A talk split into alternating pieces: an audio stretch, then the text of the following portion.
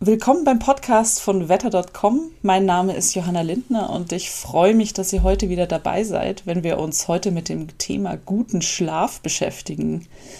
Die Tage werden ja jetzt immer noch immer kürzer und wir sehen immer weniger Tageslicht. Das kann schwierig für uns und unseren Körper sein. Und viele sind im Winter auch ständig müde oder haben wenig Antrieb. Und warum das so ist und wie wir dagegen ankommen, bespreche ich heute mit der Schlafforscherin Dr. Christine Blume. Sie arbeitet am Zentrum für Chronobiologie der Universität in Basel und forscht zu Themen wie zum Beispiel dem Einfluss von künstlichem Licht auf unseren Schlaf. Guten Tag, Frau Dr. Blume. Ja, hallo. Können Sie uns ganz kurz erklären, was Sie so machen am Zentrum für Chronobiologie? Biologie in Basel und woran Sie so forschen? Ja, natürlich. Ähm, genau. Ich bin Postdoktorandin dort und Projektleiterin äh, am Zentrum für Chronobiologie. Und in der Chronobiologie beschäftigen wir uns ganz grundlegend mit der inneren Uhr des Menschen und damit auch mit dem Schlaf, weil das beides ganz eng zusammenhängt und uns interessieren auf ganz vielen Ebenen zum Beispiel der Einfluss von Tageslicht, aber auch der Einfluss von künstlichem Licht auf die innere Uhr des Menschen und eben auch den Schlaf.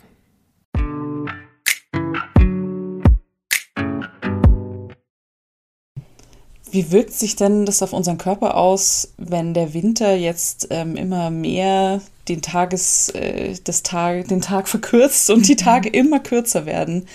Wie wirkt sich das auf uns aus? Ja, also es ist natürlich so, dass Tageslicht prinzipiell erst einmal ähm, der wichtigste sogenannte Zeitgeber für unsere innere Uhr ist. Ein Zeitgeber, das sagt der Name schon, ist etwas, was eben die Zeit gibt. Ähm, das heißt, was die innere Uhr stellt. Mhm. Und ähm, ja, das macht dem Körper jetzt erstmal auch nicht so, so viel aus, wenn da irgendwie die Tage kürzer werden. Der kann sich da schon auch ganz gut anpassen. Was eher problematisch ist, dass wir natürlich auch mehr Zeit in geschlossenen Räumen verbringen. Nicht nur aufgrund der Coronavirus-Pandemie, sondern eben ähm, damit erhält auch unsere innere Uhr ein immer schwächeres Signal. Und das gilt eben besonders auch in den Morgenstunden. Wir wissen, dass Licht am Morgen besonders wichtig ist, ähm, zum Beispiel auch für die Stimmung. Das merken sich ja auch momentan mhm. viele. Ja. Ähm, weil Tageslicht einfach nicht nur wichtig ist für die innere Uhr, sondern eben auch äh, für die Stimmung. Und was wir immer empfehlen, ist, dass man trotzdem und auch wenn es draußen irgendwie total grau ausschaut und ich schaue jetzt gerade aus dem Fenster und ich glaube, es nieselt so, ähm, das ist natürlich total unangenehm, aber das Licht draußen ist trotzdem auch an trüben Tagen um ein Vielfaches heller und stärker als in geschlossenen Räumen. Und ähm, deshalb empfehlen wir immer auch an so trüben Tagen zu versuchen, dass man morgens, wenn es geht, oder sonst auch gerne in der Mittagspause ähm, mal für 30 Minuten wirklich unter freiem Himmel sich befindet. Das heißt, da ist es dann auch egal, wie das Wetter ist. Also ja, genau. Also es ist natürlich schon so, dass äh, helles Sonnenlicht, da drückt der Eindruck nicht, dass helles Sonnenlicht heller ist als jetzt Licht an so trüben Tagen. Aber so dieses Gefühl, ähm, das ist ja draußen kaum heller als drinnen, das trügt. Mhm. Es ist draußen sehr viel heller als drinnen, auch an trüben Tagen.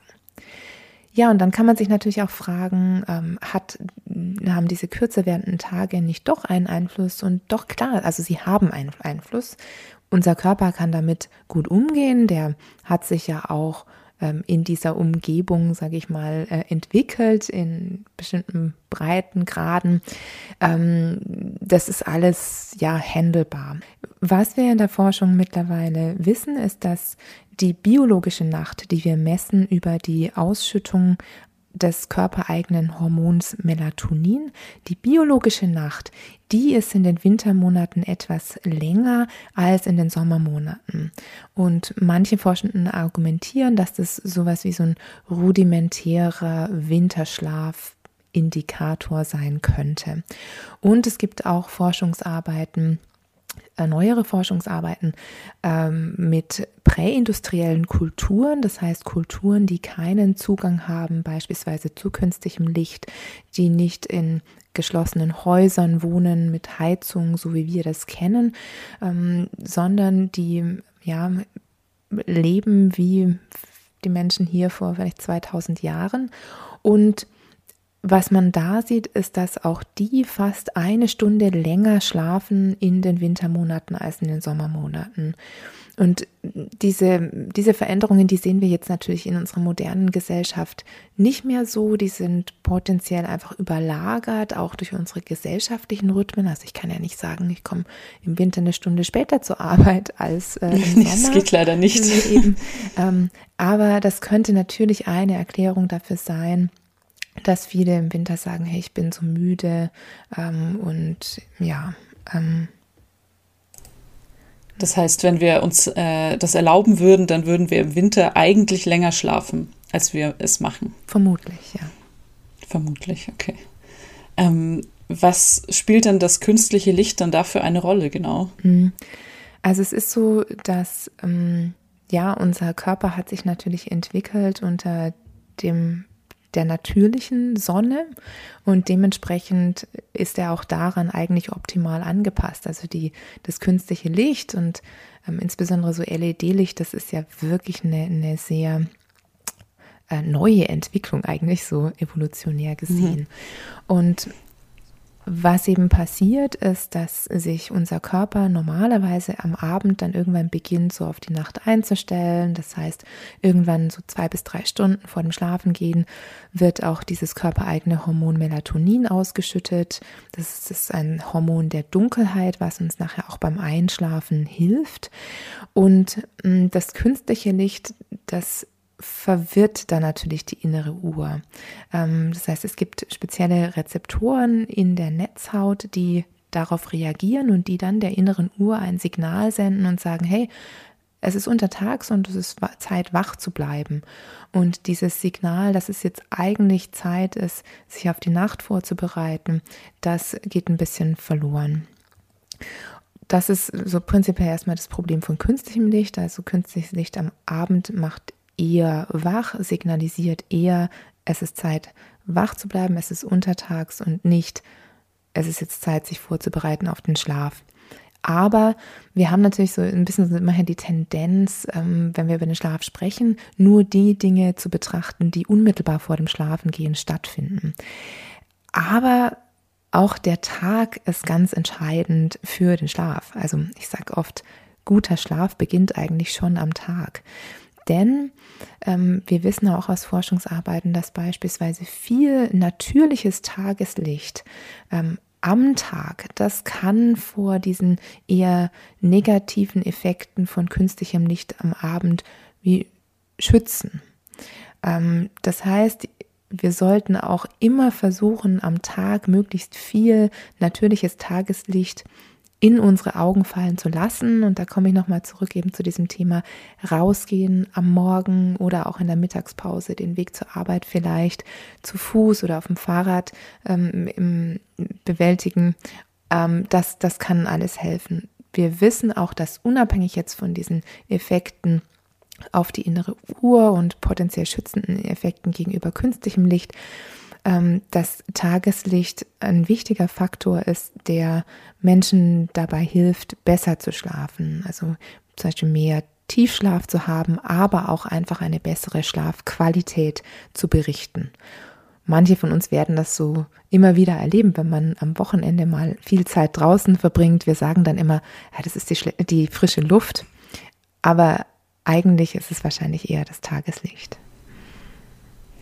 Dann gibt es ja jetzt auch so künstliche Tageslichtlampen, mhm. die überall verkauft werden mhm. und mit denen wir versuchen, gegen den Lichtentzug zu steuern, wenn wir den ganzen Tag drin sind. Ja. Helfen die denn was oder ist da wirklich keine gute Alternative zum einfachen Rausgehen? Nee, also diese ähm, Tageslichtlampen, die kann man schon durchaus äh, empfehlen. Man muss einfach darauf achten, dass die auch hell genug sind. Ähm, es gibt, es sind klassischerweise so Lichttherapielampen. Die sind dann auch Medizinprodukte und zugelassen, zum Beispiel zur Behandlung der saisonal bedingten affektiven Störungen, also im Volksmund Winterdepression. Ähm, mit denen kann man sich auf jeden Fall ähm, doch helfen. Ähm, es ist allerdings immer so ein bisschen, muss man ein bisschen schmunzeln, wenn man so die Werbung dafür sieht, da steht die Lampe irgendwo und die Person macht dann irgendwas anderes. Da muss man sagen, naja, also eigentlich ist der Gedanke schon so, dass man so eine, wie so eine Lichtdusche hat. Das heißt, der Abstand zur Lampe sollte relativ nah sein und in den Bedienungsanleitungen sieht man, äh, da ist normalerweise auch aufgelistet, wie lang man in welcher Distanz zur Lampe ähm, da Zeit verbringen sollte. Ich denke nach wie vor, das ist natürlich ähm, das kann helfen, das kann auch insbesondere dann helfen, wenn man zum Beispiel aufsteht und ähm, es ist überhaupt noch nicht hell. Mhm. Aber man kann natürlich auch sagen, wenn ich mir das leisten kann, wenn ich die Möglichkeit habe, auch morgens rauszugehen, dann habe ich vielleicht sogar zusätzlich noch den Effekt der körperlichen Bewegung, ähm, der natürlich auch wiederum sich positiv auf die Stimmung und auch auf unseren biologischen Rhythmus auswirkt. Mhm ja, also wer jetzt dann nicht Geld für eine Lampe ausgeben möchte, äh, der kann sich auch durchaus mit den kostenfrei verfügbaren Mitteln behelfen. Also sie helfen schon, aber man kann auch einfach rausgehen ja. und sich bewegen. Ja.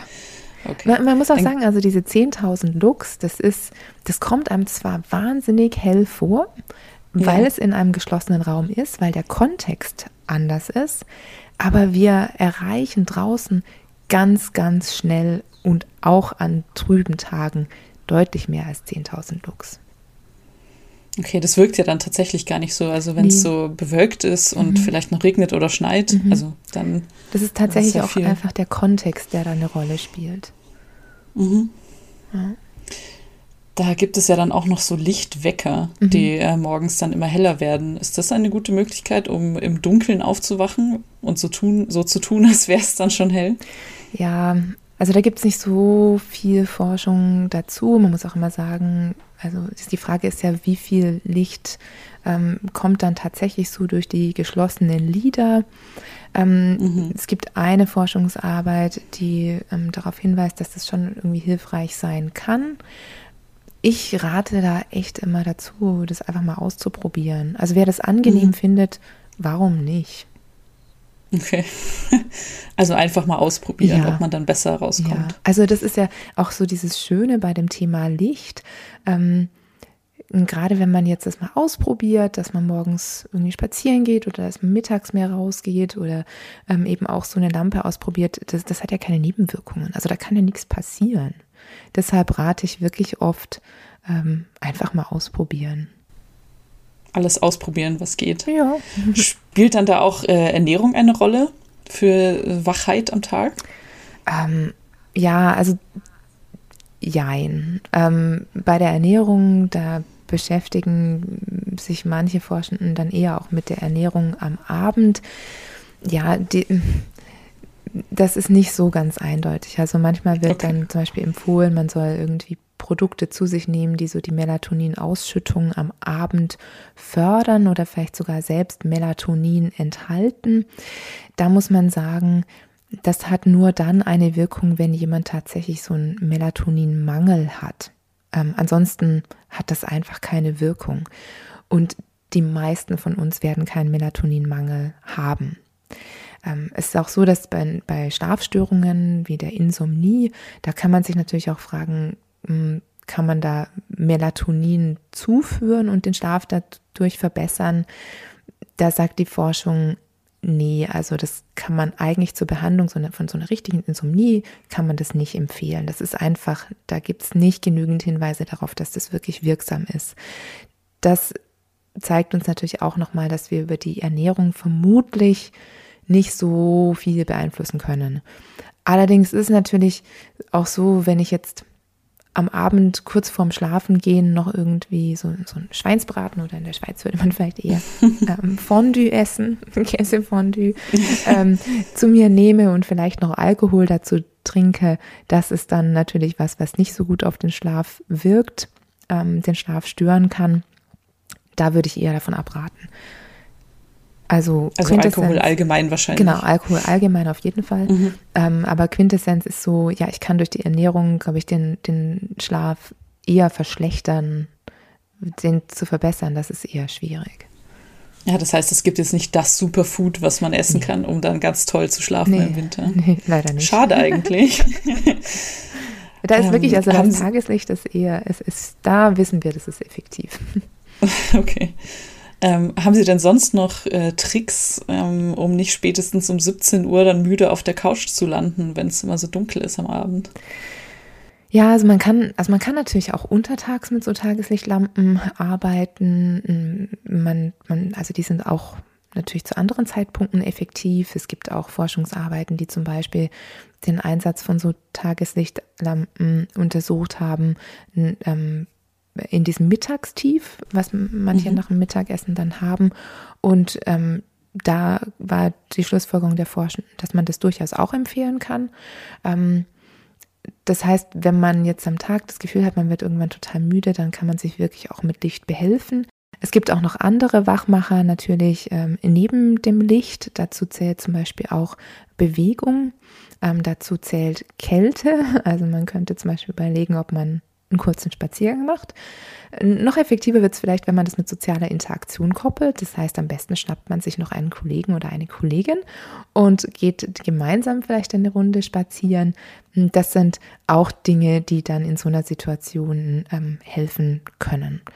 Und wenn man jetzt aber das Gefühl hat, irgendwie, es geht echt irgendwie gar nichts mehr, dann kann man auch mal einen Powernap machen. Okay. Das heißt, äh, in der Kälte spazieren gehen und dabei reden ist eine äh, gute Sache, um ein bisschen wach zu werden ja, wieder. Genau. Und die soziale Interaktion, die wirkt sich natürlich auch mal positiv auf die Stimmung aus. Ähm, das heißt, da hat man ganz schöne, ganz viele schöne Effekte zusammen. Jetzt haben Sie es ja selber vorher schon angesprochen, dass äh, viele wieder im Homeoffice mhm. sind und sich wenig bewegen. Bei anderen ist es genau andersrum, die sind besonders belastet. Mhm. Also zum Beispiel Leute, die in Lieferdiensten arbeiten, Krankenhauspersonal, Pädagoginnen, mhm. kann man jetzt ewig aufzählen. Dazu kommt dann eben noch die Dunkelheit. Wie wirkt es denn jetzt zusammen für diese Personen? Was macht es mit deren Schlafqualität und was können die da vielleicht anders machen? Mhm. Also beim Homeoffice ist es natürlich so, ähm, dass wer zu Hause arbeitet und wenn der Arbeitsweg dann halt irgendwie so einmal um die Kaffeemaschine und in den nächsten Raum ist, ähm, dann verbringen wir natürlich noch mal weniger Zeit unter freiem Himmel. Beziehungsweise mhm. ich, ich muss ja gar nicht mehr raus. Und ja, dadurch, das kenne ich. ja, ja, ich auch. Ähm, und, und dadurch bekomme ich natürlich noch weniger Tageslicht, also meine innere Uhr bekommt ein noch schwächeres Signal, als sie das in modernen Gesellschaften, wo man eben doch in vielen geschlossenen Räumen sich aufhält, schon tut. Dazu kommt, dass ähm, ja, diese Homeoffice-Situation oder vielleicht doch, wenn man sagt, ähm, man möchte nicht mehr so viele Kontakte haben, dann verlagert sich wieder mehr auch in den Online-Kontext. Ähm, ich habe vielleicht abends, also ich habe viele Zoom-Meetings sowieso und dann ähm, ja, konsumiere ich vielleicht abends auch noch eher, eher Medien und hole mir den Sozialkontakt online, digital habe dadurch nochmal natürlich mehr Lichtexposition auch am Abend und diese Kombination, das habe ich ja vorher auch schon erklärt, die ist einfach sehr ungünstig.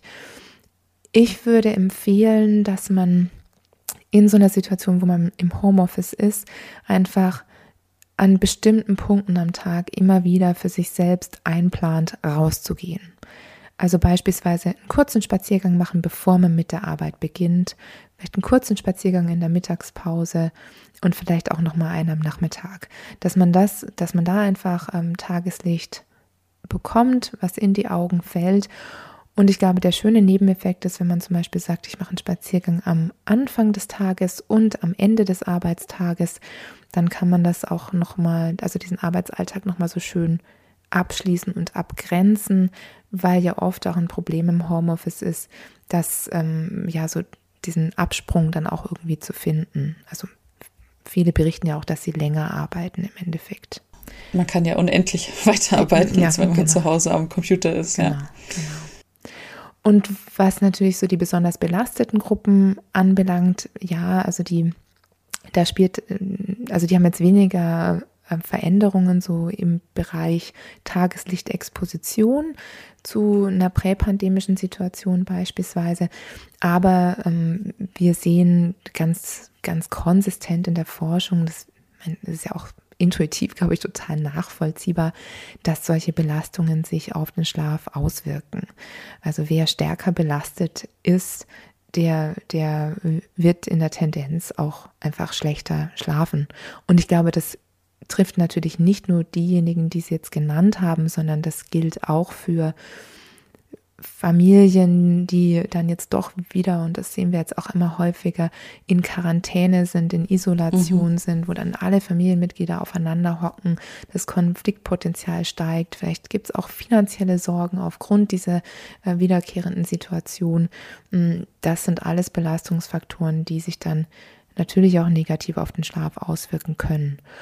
Und ich glaube, das ist auch in so einer Situation völlig nachvollziehbar und okay. Also die meisten von uns kennen das ja auch, dass man das mal hat, irgendwie so einer mhm, stressigen beruflichen Phase, da schläft man halt mal nicht so gut. Wichtig ist, dass man eben dann, wenn dieser Faktor weg ist, auch schaut, dass man wieder gut schläft. Und wenn der gute Schlaf nicht mehr wiederkommt, dann muss man sich halt überlegen, was man tut. Das heißt, ähm, wenn man jetzt sehr lange, über eine lange Zeit ganz schlapp ist und sich, und sich nicht gut schlafen kann, was soll man denn dann machen? An wen kann man sich da wenden?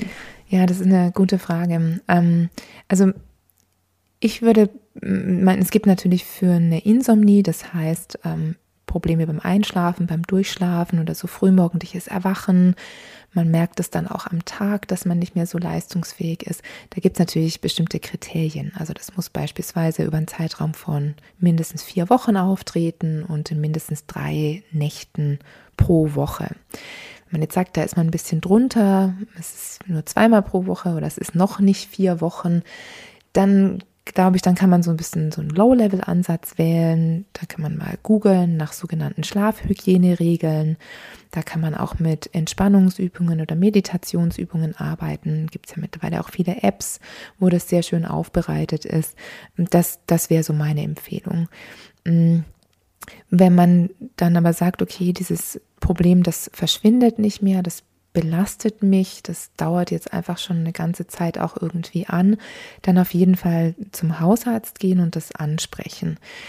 Ähm, in so einer Situation würde ich, beziehungsweise auch die Leitlinien, die es ja gibt für die Behandlung von solchen Schlafstörungen, die würden erstmal eigentlich nicht empfehlen, eine medikamentöse Behandlung, ähm, sondern eine sogenannte kognitive Verhaltenstherapie bei Insomnie. Das ist ähm, im Endeffekt, es ist eine Psychotherapie. Wir versuchen in dieser Therapie das Verhalten ähm, der Personen so zu ändern, dass sie wieder lernen können, gut zu schlafen, weil man davon ausgeht, dass der gute Schlaf irgendwie verlernt wurde.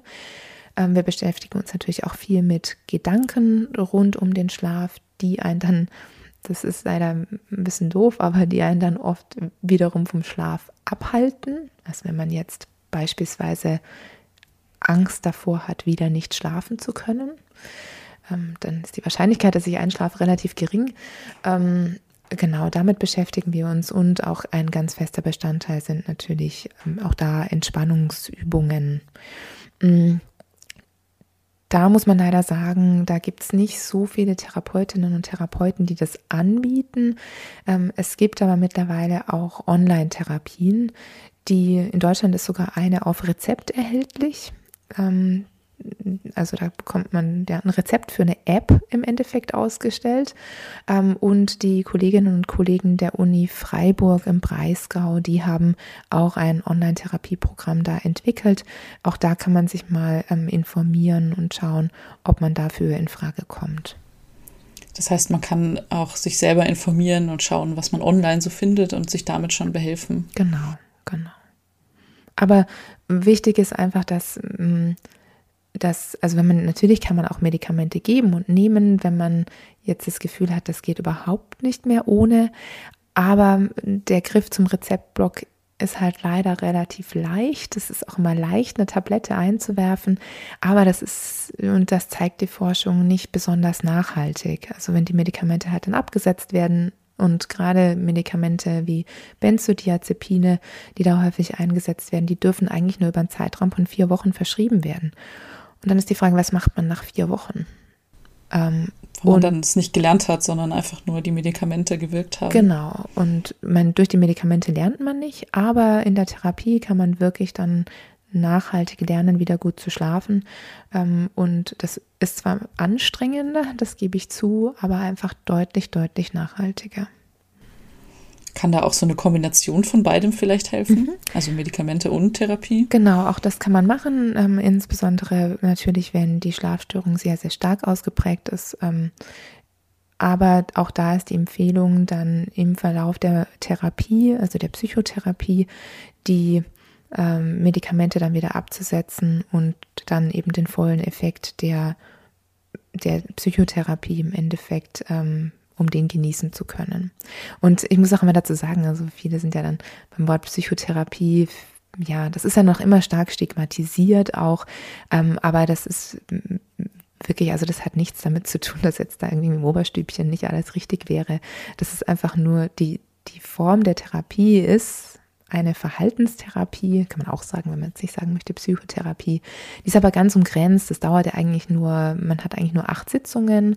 Entweder man macht es in acht Wochen oder man, ähm, gerade am Ende ist man ja auch so, dass die Patientinnen und Patienten sagen, hm, naja, also jetzt kann man auch mal irgendwie so einen drei Wochen Abstand machen oder so und mal schauen, wie es funktioniert. Ja, also das ist relativ fokussiert, relativ kurz, aber ähm, ja, eigentlich so mit die effektivste Methode, die wir haben. Das ist sehr, sehr hilfreich für alle Leute, die gerade schlecht schlafen mhm. oder mhm. Sorgen haben.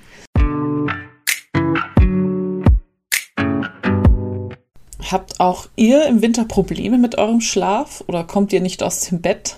Dann schreibt uns doch eure Erfahrungen und eigenen Tricks gegen Müdigkeit unter den aktuellen Posts zum Podcast auf Instagram.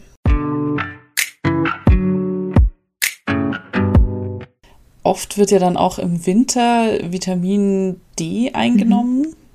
Hat das was mit dem Schlaf zu tun oder ist, hat es damit überhaupt nichts zu tun?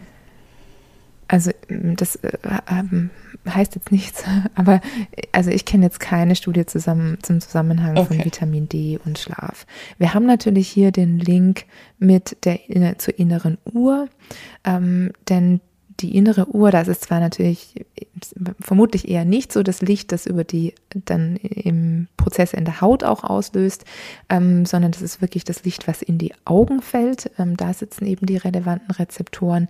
Aber man kann natürlich auch überlegen, inwiefern das zusammenhängt. Und klar, wenn man sagt, geht raus, lasst möglichst viel Licht in eure Augen, ähm, dann zumindest in dem Moment, wo nicht alles bis auf die Augen eingepackt ist oder sein muss aufgrund der Kälte, hat man vermutlich auch zumindest ein bisschen Effekt aufs Vitamin D. Okay. Das heißt, äh, letzte Frage tatsächlich, wenn man rausgeht, ist es dann eigentlich besser, auch ohne irgendwelche Sonnenbrillen oder so weiter rauszugehen? Weil ich habe da immer das Gefühl, das äh, filtert das raus oder ist das egal? Ähm, ja, also ja, würde ich im Winter ähm, auf jeden Fall empfehlen. Ist natürlich auch so, da sind die Menschen einfach unterschiedlich sensibel. Also natürlich, also natürlich, äh, wenn man jetzt zum Beispiel im Schnee ist oder so, natürlich muss man da eine mhm. Sonnenbrille mhm. tragen, um die Augen ja, zu schützen. ähm, aber äh, einfach mal ohne probieren und wenn man dann merkt, das geht nicht, ähm, dann kann man natürlich eine aufsetzen. Aber auch, um nochmal so diesen Vergleich zur Tageslichtlampe zu haben, also ich würde mich jetzt auch nicht von der Tageslichtlampe setzen und eine Sonnenbrille aufsetzen, weil dann ist mir davon auszugehen, dass der Effekt äh, weg ist. Okay. Aber direkt reinschauen werde ich wahrscheinlich auch nicht in die Tageslichtlampe. Sollte man eigentlich tatsächlich. ja, direkt ähm, reinschauen. ja, genau. Also man kann so, dann okay. natürlich ein bisschen äh, variieren, auch von der Distanz oder von der Dauer, wenn das sehr, sehr unangenehm ist.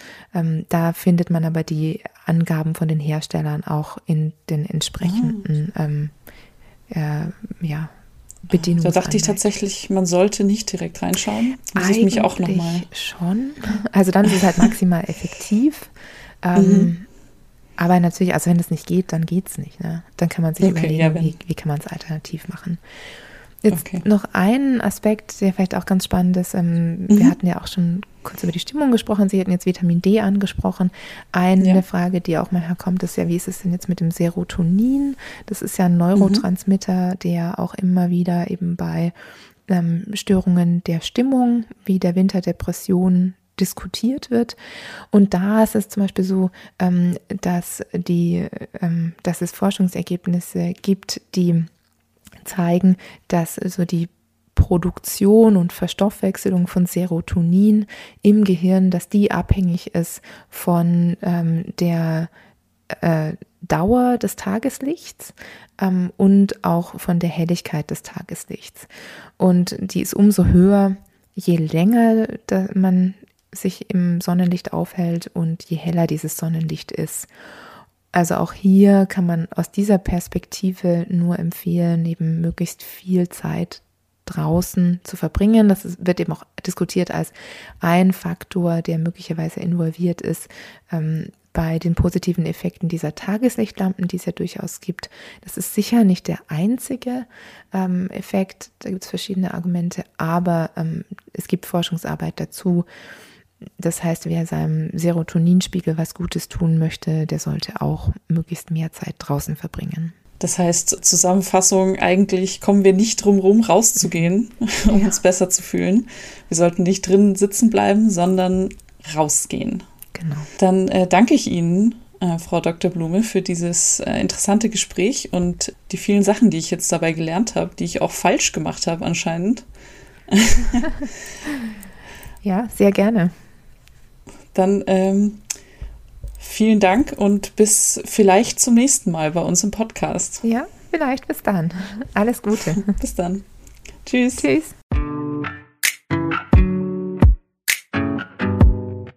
Wenn euch unser Podcast gefallen hat und ihr uns unterstützen wollt, dann abonniert doch unseren Kanal hier auf Spotify, iTunes, YouTube und Co. Dann verpasst ihr auch keine Folge mehr zum Thema Wetter und Klima.